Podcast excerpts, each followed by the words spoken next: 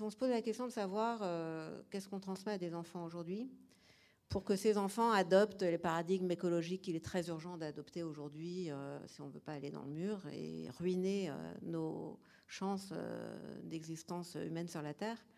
Voilà, c'est vraiment une question qu'on doit se poser. Et je pense que là, la réponse, elle va être mitigée. C'est-à-dire que il est vrai que euh, on en est arrivé euh, extrêmement bizarrement à se poser la question de savoir si les animaux ont des émotions, s'ils sont capables de souffrir, par exemple. Et c'est dingue. C'est vraiment, mais on est arrivé là. On se dit qu'il y a vraiment un déficit civilisationnel plus que grave parce que euh, euh, bah, quiconque euh, fréquente euh, un minimum, je dis même pas les animaux, mais enfin un petit peu la littérature sur le sujet, ne se posera jamais ce genre de questions. Alors Descartes, d'ailleurs, on était très convaincu. Enfin, c'est à lui, c'est lui qu'on crédite de la théorie de l'animal-machine.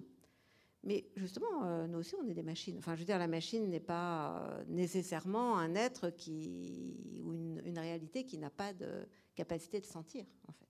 Et donc euh, la théorie de l'animal-machine est une théorie, euh, bah là c'est comme Babel, quoi, c'est un contresens complet. C'est-à-dire que c'est pas parce que les animaux sont éventuellement des machines, c'est-à-dire dépourvus d'une pensée, c'est-à-dire de la capacité de nous étudier nous ou d'étudier d'autres espèces avec les outils qui sont les nôtres, si vous voulez, qu'ils euh, pas, ne sont pas des êtres sentients, qui n'ont pas de personnalité, qui n'ont pas d'individualité, qui n'ont pas de, de sensations, d'émotions et choses de ce genre.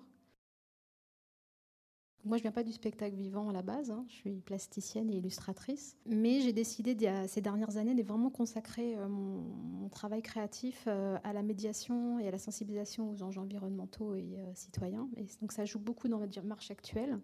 Et donc, ma question, c'est comment justement, comme je vis en milieu urbain, c'est comment justement ouvrir ce regard sur le vivant qui nous entoure j'ai créé une, déambulation théâtrale autour des insectes qui s'appelle le Grand Théâtre des Petites Bêtes. Donc, euh, je l'ai fait en partenariat avec François Lasserre, qui est spécialiste des insectes, donc qui est vraiment un vulgarisateur qui fait beaucoup de, sorties naturalistes.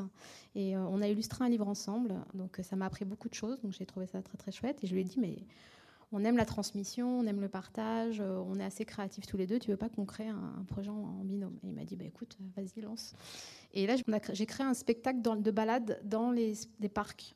L'idée, c'était d'emmener, euh, déjà de démonter les idées reçues, de démonter les peurs en rapprochant les, enfants et les parents des, insectes qui en ont souvent très peur, et euh, de faire ça en progressif. Et aussi, ce qui était très important dans la démarche que j'ai eue dans l'écriture du projet, c'était le, spectacle, c'est un peu on accueille le public au théâtre de la Grande Prairie. Et moi, je suis la technicienne décoratrice, voilà, euh, portative. Et euh, François, c'est l'insecto-régisseur. Et en fait, l'idée, c'est que les, artistes sont les insectes. Et c'est pas les insectes qui viennent à nous pour le spectacle, c'est nous qui allons à eux. On va les voir là où ils sont, c'est eux qui décident. Ils ont leurs petites habitudes. Il y a de l'improvisation, on s'adapte à eux. Et donc, en fait, nous, on fait croire que tout est rodé, mais en fait, on improvise en permanence.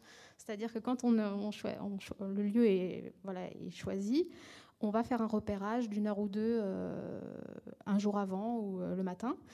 Et euh, on repère, là, il y a des, niches, voilà, des endroits de nature, voilà, où il y a des plantes, où ça butine. Donc là, on sait qu'il y a des spots, il y a des spots de punaises, ça rampe par ici. voilà, on, repère tout, leur, système, enfin, tous leurs endroits de vie, leur écosystème.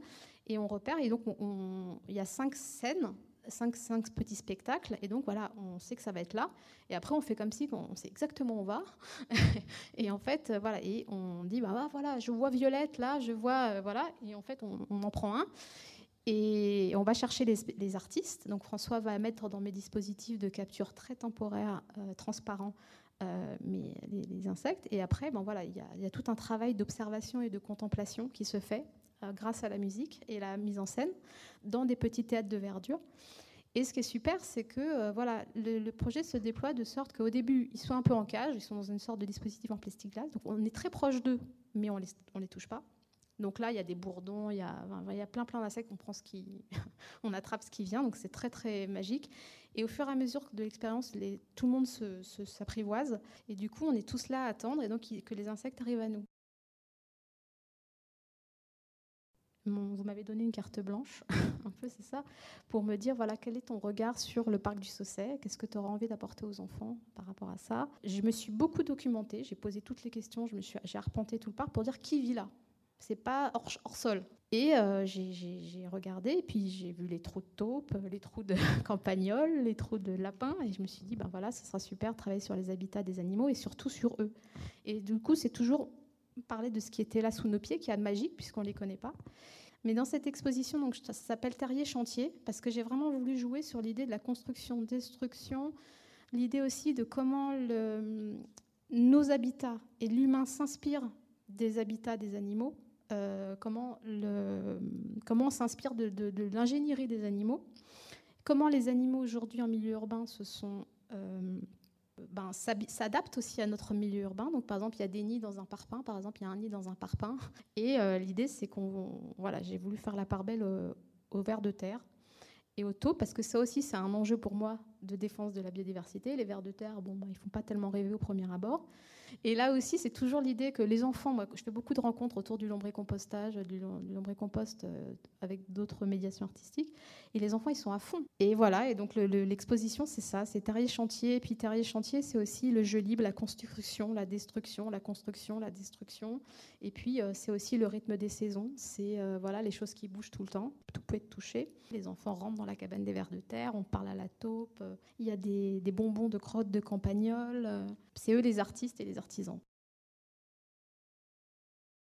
Une question que je me pose en permanence, c'est qu'est-ce qu'on transmet?